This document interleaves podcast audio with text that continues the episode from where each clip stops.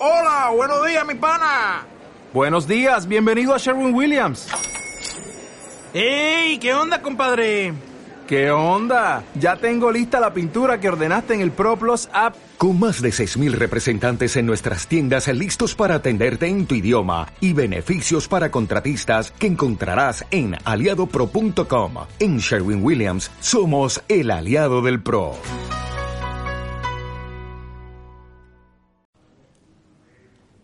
Precioso nombre es el de nuestro Señor Jesucristo. Que Dios los bendiga a todos y en especial a todas las que son madres, que Dios las bendiga y especialmente a las madres cristianas, que su labor es inmensa respecto a la herencia de Jehová en la tierra. Que Dios las bendiga en gran manera.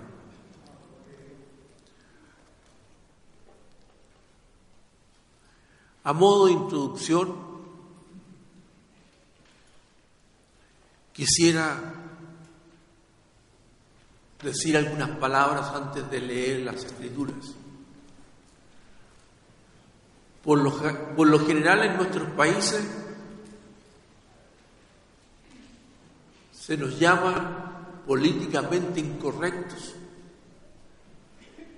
y nos consideran incluso no buenos ciudadanos si es que no ponemos nuestros brazos alrededor de todas las personas y le decimos su religión es tan buena como la mía.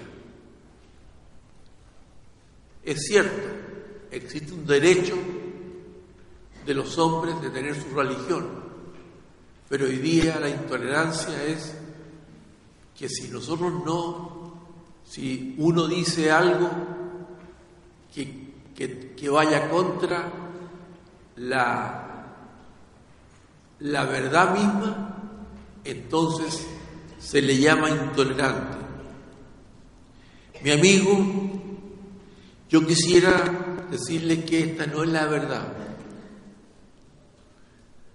No todas las religiones son, son verdaderas.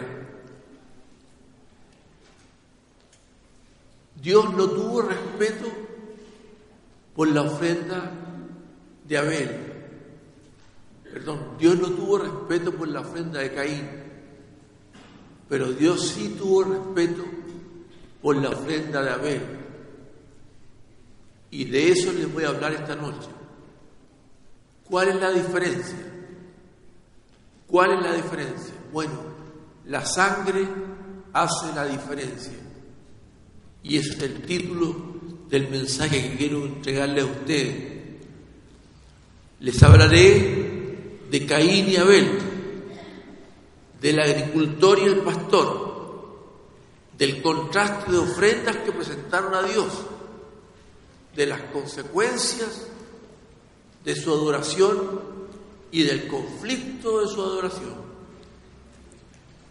Fundamentaré este estudio en el libro del Génesis, en el Antiguo Testamento, y el libro de Hebreos en el Nuevo Testamento, para que podamos nosotros comprender el todo del mensaje.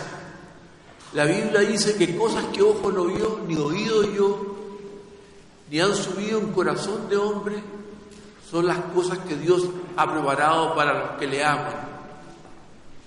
Y esto nos reveló por el Espíritu a nosotros.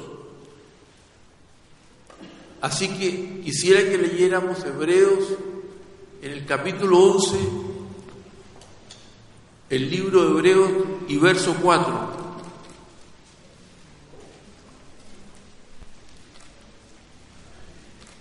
Quiero decirle que el tema central de este capítulo es que Dios debe ser adorado.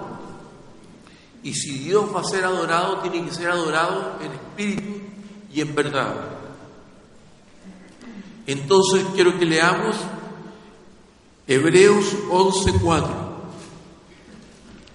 Dice así, por la fe Abel ofreció a Dios más excelente sacrificio que Caín, por lo cual alcanzó testimonio de que era justo, dando Dios testimonio de sus ofrendas, y muerto aún habla por ella, y muerto aún habla por ella.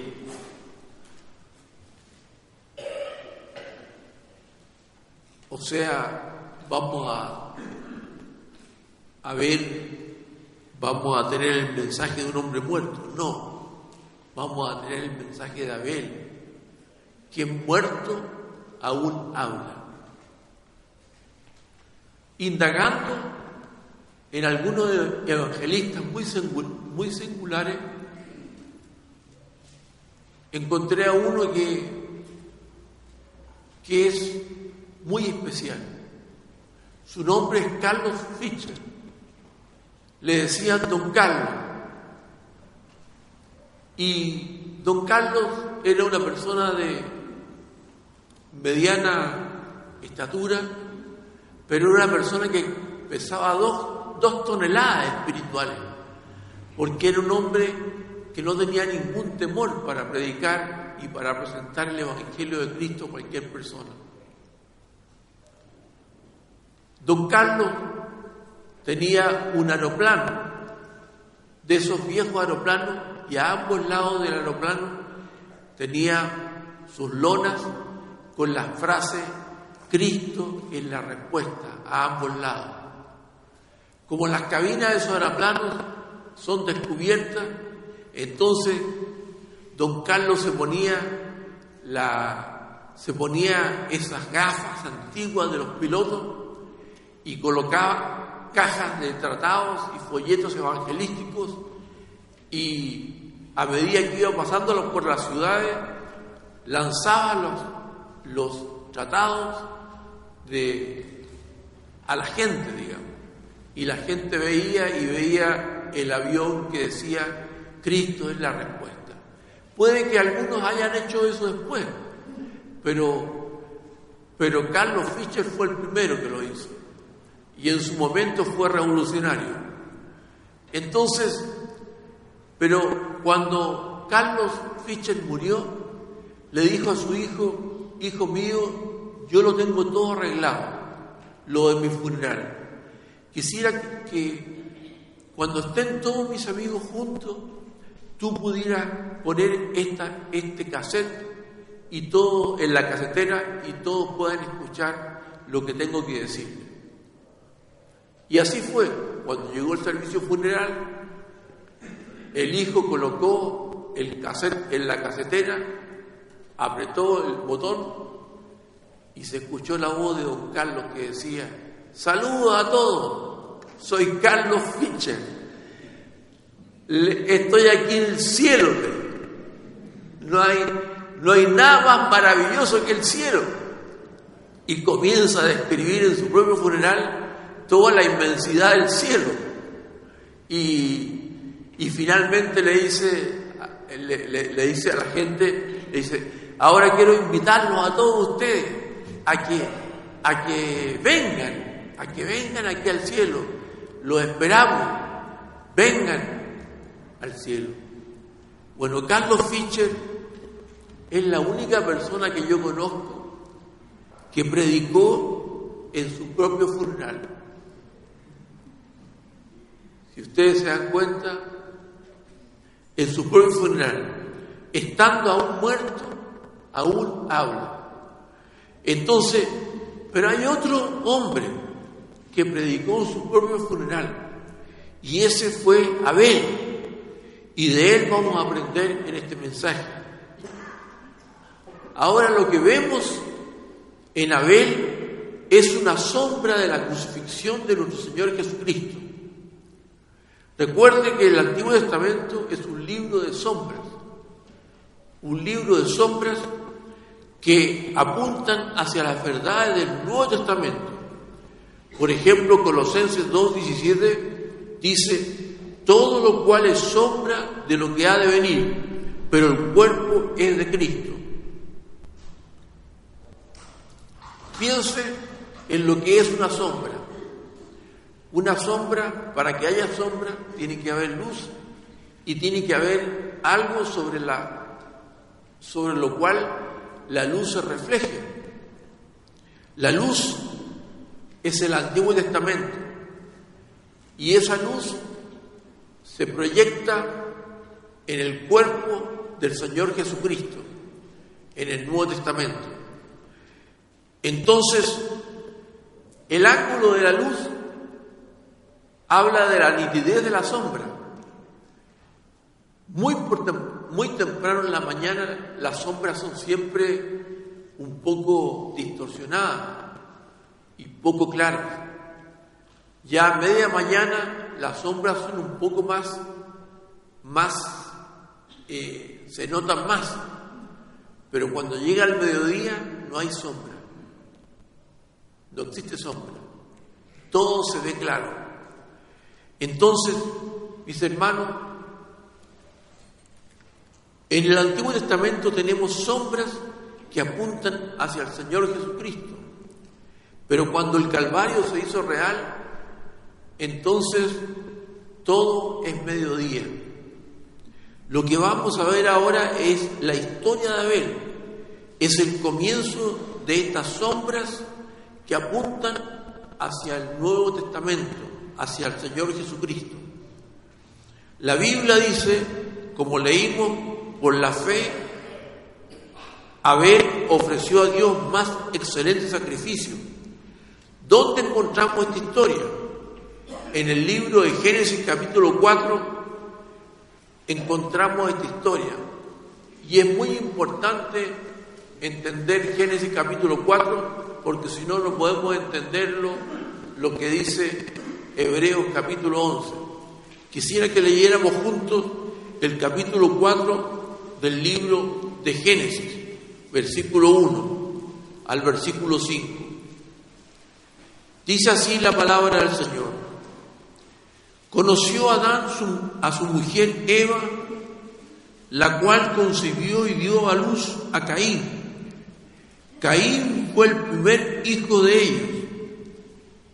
Y dijo, por voluntad de Jehová he adquirido varón. Después dio a luz a su hermano Abel, de quien estamos hablando en este mensaje. Y Abel fue pastor de ovejas y Caín fue labrador de la tierra.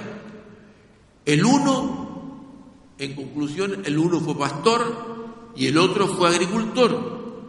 Y aconteció andando el tiempo que Caín trajo del fruto de la tierra una ofrenda a Jehová y Abel trajo también de los primogénitos de sus ovejas, de lo más gordo de ellas, y miró Jehová con agrado a Abel y a su ofrenda pero no miró con agrado a Caín y a la ofrenda suya, y se ensañó Caín en gran manera y decayó su semblante. Hasta ahí la lectura de Génesis 1, de Génesis capítulo 4. Estaremos viendo estos dos capítulos para poder iluminar bien la historia. Entonces, lo que vemos aquí en la ofrenda de Abel es una sombra de la cruz, una sombra de la cruz de Jesucristo. Vemos dos ofrendas. Caín ofreció los frutos de la tierra, ofreció vegetales al Señor. Abel ofreció al Señor un cordero sacrificado, el primogénito de la manada. La Biblia dice que Dios aceptó la ofrenda de Abel pero no aceptó la ofrenda de Caín. La una, una ofrenda de la tierra, del fruto de la tierra, la otra ofrenda, un cordero sacrificado sin mancha. Ahora vamos a ver algunos contrastes en estos dos capítulos de, de Génesis y Hebreo. Primero, hubo un contraste en sus ofrendas. Aquí vemos a dos jóvenes que están adorando, ambos están adorando a Dios. Uno de ellos lo hace en espíritu y en verdad, y el otro lo hace según su propio ingenio. Esa es la diferencia. Recordemos lo que dice Hebreos 11:4. Por la fe Abel ofreció a Dios más excelente sacrificio. Ahora, ¿cuál es la diferencia? Voy a decir algo que quiero que realmente lo escuche con cuidado. Todas las religiones no tienen el mismo valor. Esto me gustaría que lo reflexionáramos un poco, poco en profundidad. Como decía al principio, en nuestro país se considera a las personas políticamente incorrectas, no digo en nuestro país, en nuestros países, en todas partes del mundo, se considera políticamente incorrecto, ¿no es cierto? Si uno no dice que su religión es tan, es tan buena como la mía. Pero la palabra de Dios nos muestra aquí otra cosa. Dice que Dios tuvo respeto por la ofrenda de Abel, pero no tuvo respeto por la ofrenda de Caín. Hoy se supone que tenemos que ser tolerantes. Y es cierto, es bueno ser tolerantes en algunas cosas que en algunas áreas. Pero yo no creo en la tolerancia que sacrifica la verdad. Por lo tanto, y, lo peor de todo es, no hay nada más intolerante que la intolerancia de aquellos en contra de quienes sostenemos que hay un estándar fijo de lo bueno y de lo malo. Hay religiones verdaderas y hay religiones falsas. Hay demasiadas religiones en el mundo, demasiadas. Este mundo no requiere más religiones, necesita a Jesús, el Salvador del mundo. Permítame contarle a ustedes de Carlos Barak, David Barak, perdón. Este es un especialista, un erudito en la materia, y él dice que actualmente hay 9.900 religiones diferentes en el mundo. 9.000, imagínense, casi 10.000 religiones hay en el mundo. Y cada una, y cada una de estas religiones tiene dioses. Hay, hay religiones que tienen muchos dioses. Por ejemplo, por ejemplo, los, hindúes tienen los hindúes tienen 300 millones de dioses. No estoy haciendo algo, eh, una, una, cifra por, por tirarla. No, este especialista lo, lo, lo analiza en profundidad. Existen 300 millones de dioses en el hinduismo. Aún dentro del cristianismo hay muchas diferencias entre bautistas, presbiterianos, pentecostales, católicos, en fin, toda una gama. Pero yo quiero que usted me escuche desde el punto de vista de lo que estamos tratando en, este, esta, esta noche. Desde el punto de vista de Dios existen dos religiones en el mundo, la verdadera y la falsa. Dos solas, la verdadera y la falsa. Dios tuvo respeto por la ofrenda de Abel, pero Dios no tuvo respeto por la ofrenda de Caín. Entonces, quizás este puede parecer un, un pensamiento demasiado estrecho, pero de eso estamos hablando hoy día. Hay religión de la gracia y hay religión de las obras. Hay la religión de Abel y hay la religión de Caín. Desde el punto de vista bíblico, entonces hay una religión, una religión verdadera y una falsa. Veamos la adoración de Caín. Hebreos 11:4 dice, por la fe Abel ofreció a Dios más excelente sacrificio de Caín. ¿Cuál fue el camino de Caín? El camino de Caín fue sus buenas obras, fue salvación por esfuerzo propio. Él fue un agricultor y la Biblia dice que con el sudor de su rostro labrarán la tierra. Lo que Caín ofreció a Dios fue su propio trabajo, su propio sudor, su propio esfuerzo. Y él se presentó a Dios con esta ofrenda de vegetales y frutas. ¿Cómo habrá, se habrá visto eso? Seguramente parecía esplendoroso. Imagínese usted un canasto o lo que haya sido lleno de frutas, de, de, flores y de suculentas vegetales, suculentos vegetales. tiene que haber sido muy atractivo. Pero, y él le ofreció esto a Dios porque él había estado arando el campo. Y la Biblia dice, maldita será la tierra, la labrarás con el sudor de tu rostro. Lo que hizo Caín fue ofrecer a Dios su propio esfuerzo.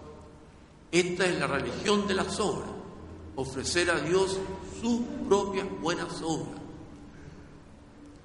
Si uno ve, anote al margen, la cita Judas, versículo 11, entonces, ¿qué dice ahí? Hay de ellos, porque han seguido el camino de Caín. Hay de ellos, está hablando de los rebeldes, de los turbados. Hay de ellos porque han seguido el camino de Caín. ¿Cuál es el camino de Caín? Es el que usted trate de salvarse por sus propias buenas obras, en vez de ser salvo por la gracia de Dios. En el fondo, la religión de Caín es una cultura. La religión de Abel es una, una, una salvación por gracia.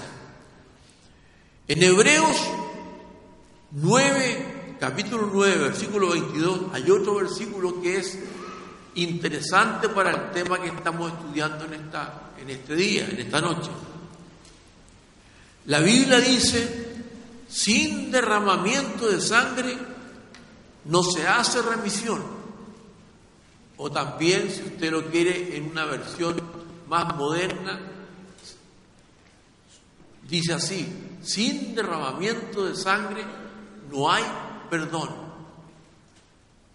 el derramamiento de sangre, la importancia del derramamiento de sangre. ¿Qué es lo que Caín ofreció? Vegetales.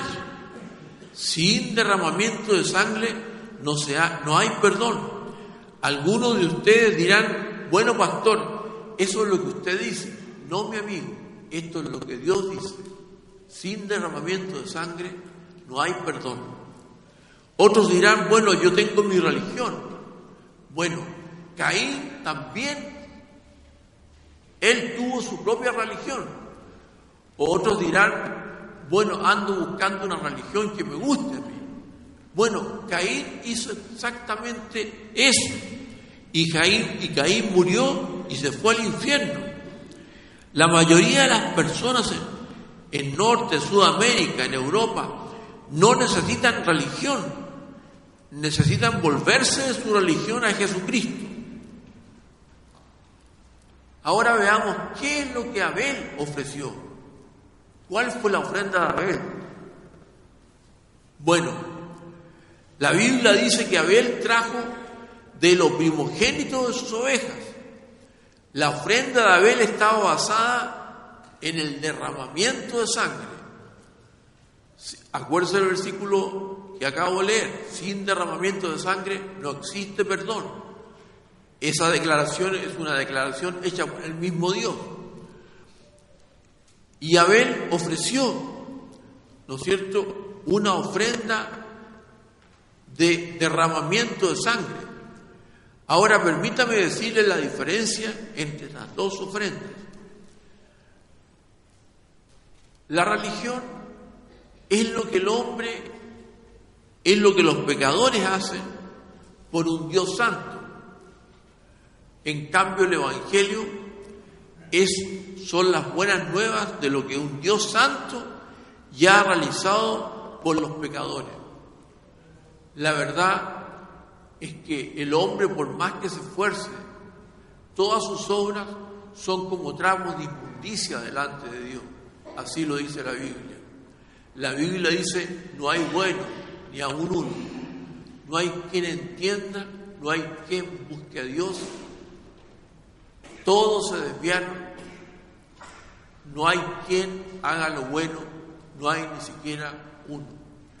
Entonces el hombre, no hay justo, no hay el hombre, el hombre y el, el derramamiento de la sangre de los animales no alcanza la justicia de poder limpiar las conciencias de los hombres.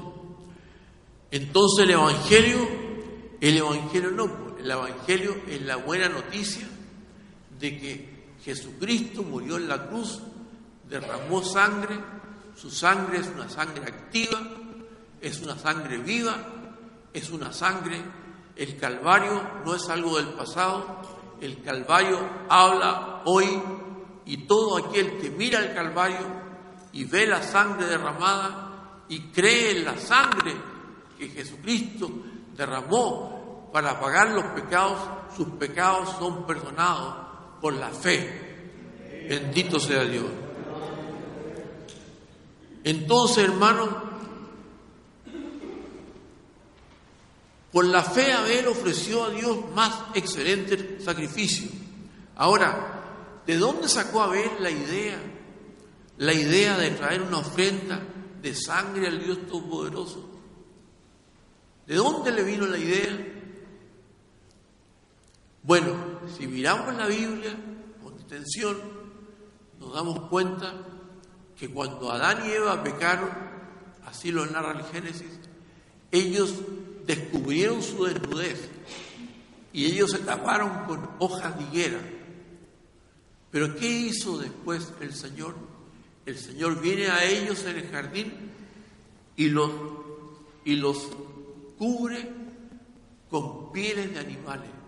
¿Qué hace usted para, para poder tener pieles de animales? Tiene que sacrificarlos. Entonces Dios desde el principio cubrió su cuerpo, dándole el perdón, pero cubrió su cuerpo con sangre, no con hojas de higuera, como el hombre quería cubrirse en forma instintiva, sino que Dios los cubrió justamente con sangre. Entonces, ¿de dónde vino la idea? La idea vino justamente de sus padres, Adán y Eva. Y luego ese río siguió corriendo por medio de Abel que tomó de los primogénitos de su rebaño y ofreció un sacrificio de sangre al Señor. Lo mismo, lo mismo hizo Noé. Noé que, que cuando salió del arca, después del diluvio, lo primero que hizo fue es hacer un sacrificio de sangre. Lo mismo es pasa con Abraham. Dios le dijo a Abraham, hazme un sacrificio de sangre, sacrifícame a tu hijo, Isaac. Es el mayor reto que le pueden haber dado a un hombre, pero Abraham es bien llamado el padre de todos los fieles. Cuando estaba, llevó a su hijo al monte Moria para sacrificarlo y cuando estaba con el cuchillo levantado, la voz de Dios le dijo que no lo hiciera y le proveyó ahí mismo un sacrificio, un sacrificio, un carnero que estaba trabado en un zarzal con su cuerno.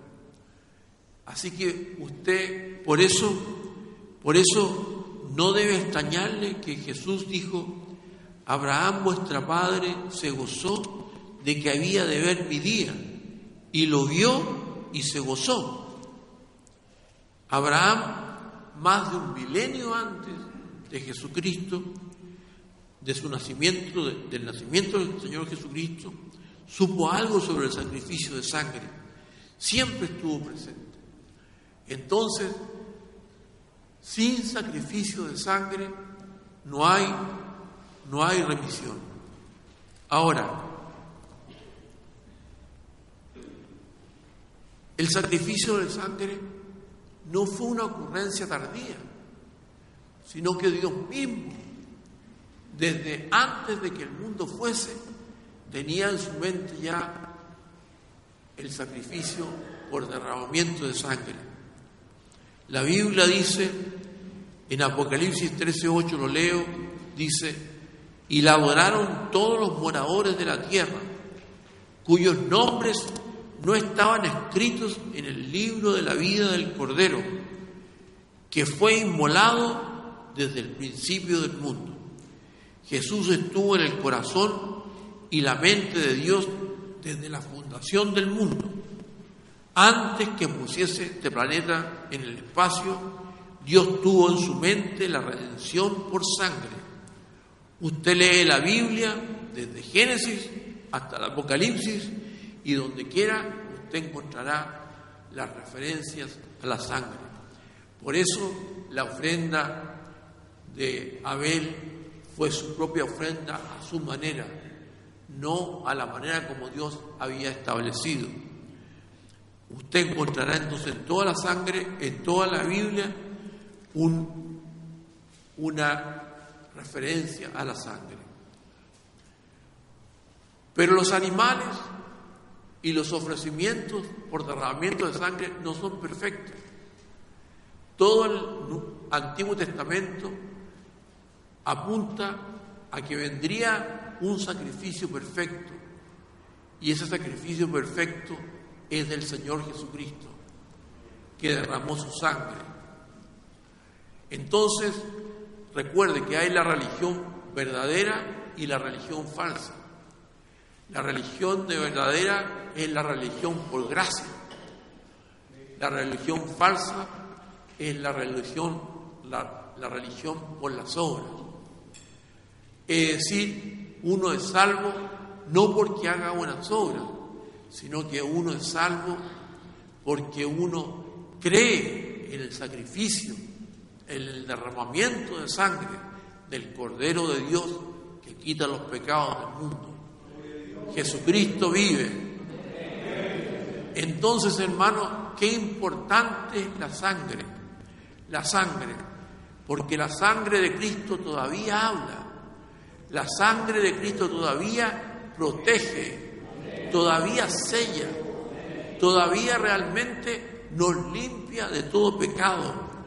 Solo la sangre de Cristo nos redime. Es decir, nos rescata del mundo de las tinieblas y del poder del pecado. Todos nosotros fuimos comprados por nuestro Salvador Jesucristo a precio de sangre, de su preciosa sangre, la preciosa sangre de Jesucristo. La sangre del Señor Jesús nos limpia de todo pecado y de toda maldad que nos mantenían atados. La Biblia dice, hijitos, esto os escribo para que no pequéis. Pero si alguno hubiere cometido pecado, abogado tenemos para con el Padre, a Jesucristo el justo, y la sangre de Jesucristo nos limpia de todo pecado. ¿No es grande eso, hermano? Bendito sea Dios. Tenemos un abogado.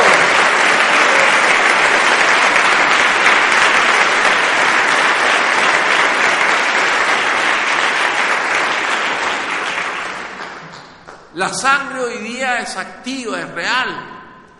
La sangre cubre los pecados, protege nuestras vidas. Cuando uno da el pan y cuando después da el vino en la Santa Cena, que esta, este vino, esta sangre, la sangre te proteja para vida eterna. La sangre nos protege para vida eterna. Entonces, gracias a la sangre de Cristo vertida en la cruz del Calvario, fuimos redimidos de toda maldición. Gracias a la sangre de Cristo somos más que vencedores. Gracias a la obra redentora del Señor Jesús en la cruz, Dios nos mira hoy como hombres y mujeres justos, porque fuimos comprados a precio de sangre. Qué hermoso es eso. Dios no mira nuestros pecados. Dios no mira nuestro pasado. Si creemos en Jesucristo y en la obra expiatoria de Jesucristo, la sangre de Cristo cubre nuestros pecados y nosotros nos presentamos de Dios delante de Dios como justo, justificado en su presencia. Él no se acuerda de nuestros pecados pasados, sino que somos delante de Dios declarados justos por la sangre del Hijo de Dios, el único justo que se derramó en esta tierra.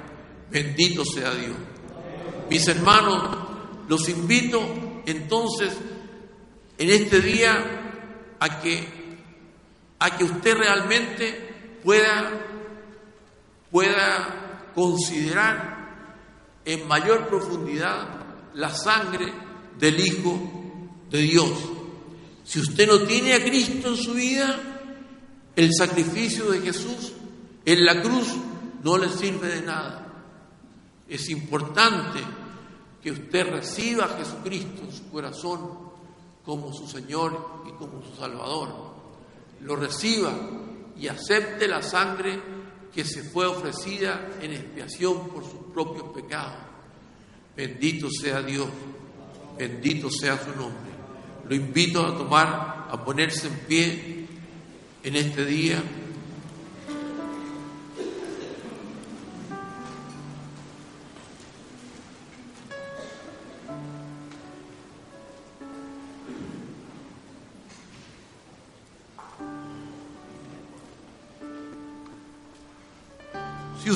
Sensible a la voz de Dios, me refiero especialmente a los que están principiando y no ha recibido a Jesucristo como su Señor y Salvador. Repita conmigo esta sencilla oración. Quisiera que me acompañaran todos los hermanos para que así integráramos a todos, pero usted tiene que hacerla de su propio corazón. Repita conmigo, querido Dios, reconozco que Jesús derramó su preciosa, preciosa sangre en expiación por mi pecado.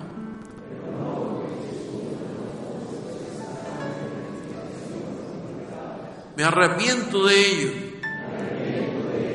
Te pido, Señor Jesús, que entres ahora en mi corazón.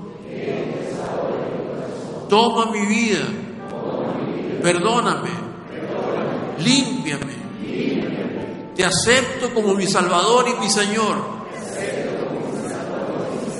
Ayúdame a ser la clase de persona que tú quieres que sea. Para que tú seas honrado a través de mi vida. Gracias por salvarme. Gracias por salvarme. Oro en tu santo nombre. Amén. Dios bendiga. Si usted hizo esa sencilla oración en su corazón, entonces una nueva vida comienza en usted. Pequeños comienzos. Ahora quisiera que oráramos todos los creyentes, dándole gracias al Señor. Señor, te damos gracias por tu palabra. Señor, queremos agradecerte siempre y adorarte en espíritu y en verdad, como te adoró Abel. Queremos, Señor, recibir todas las cosas por la gracia.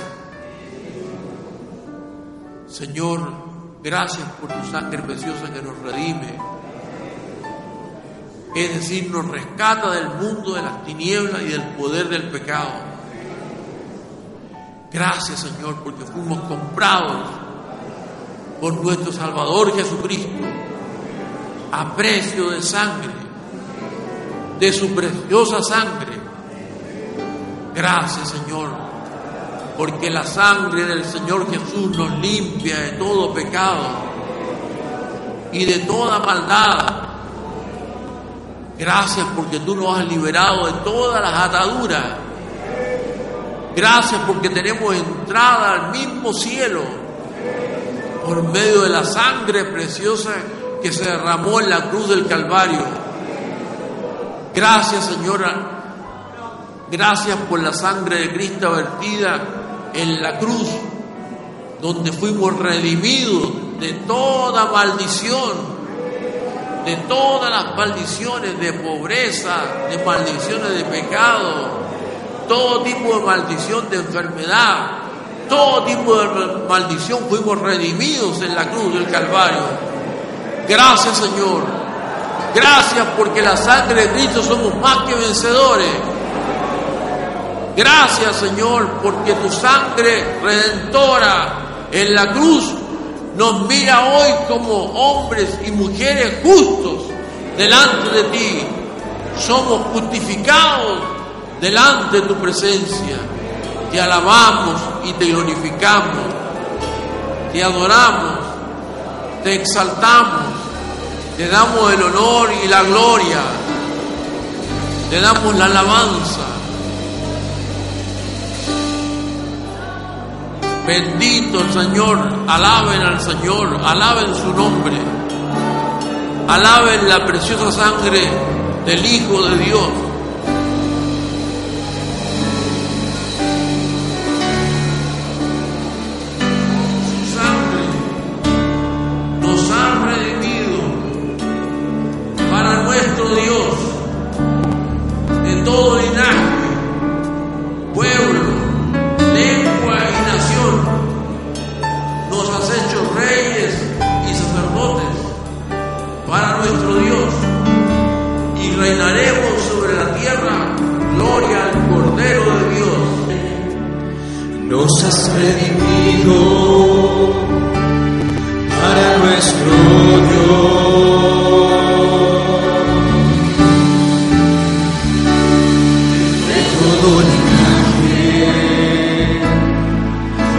pueblo, lengua y nación.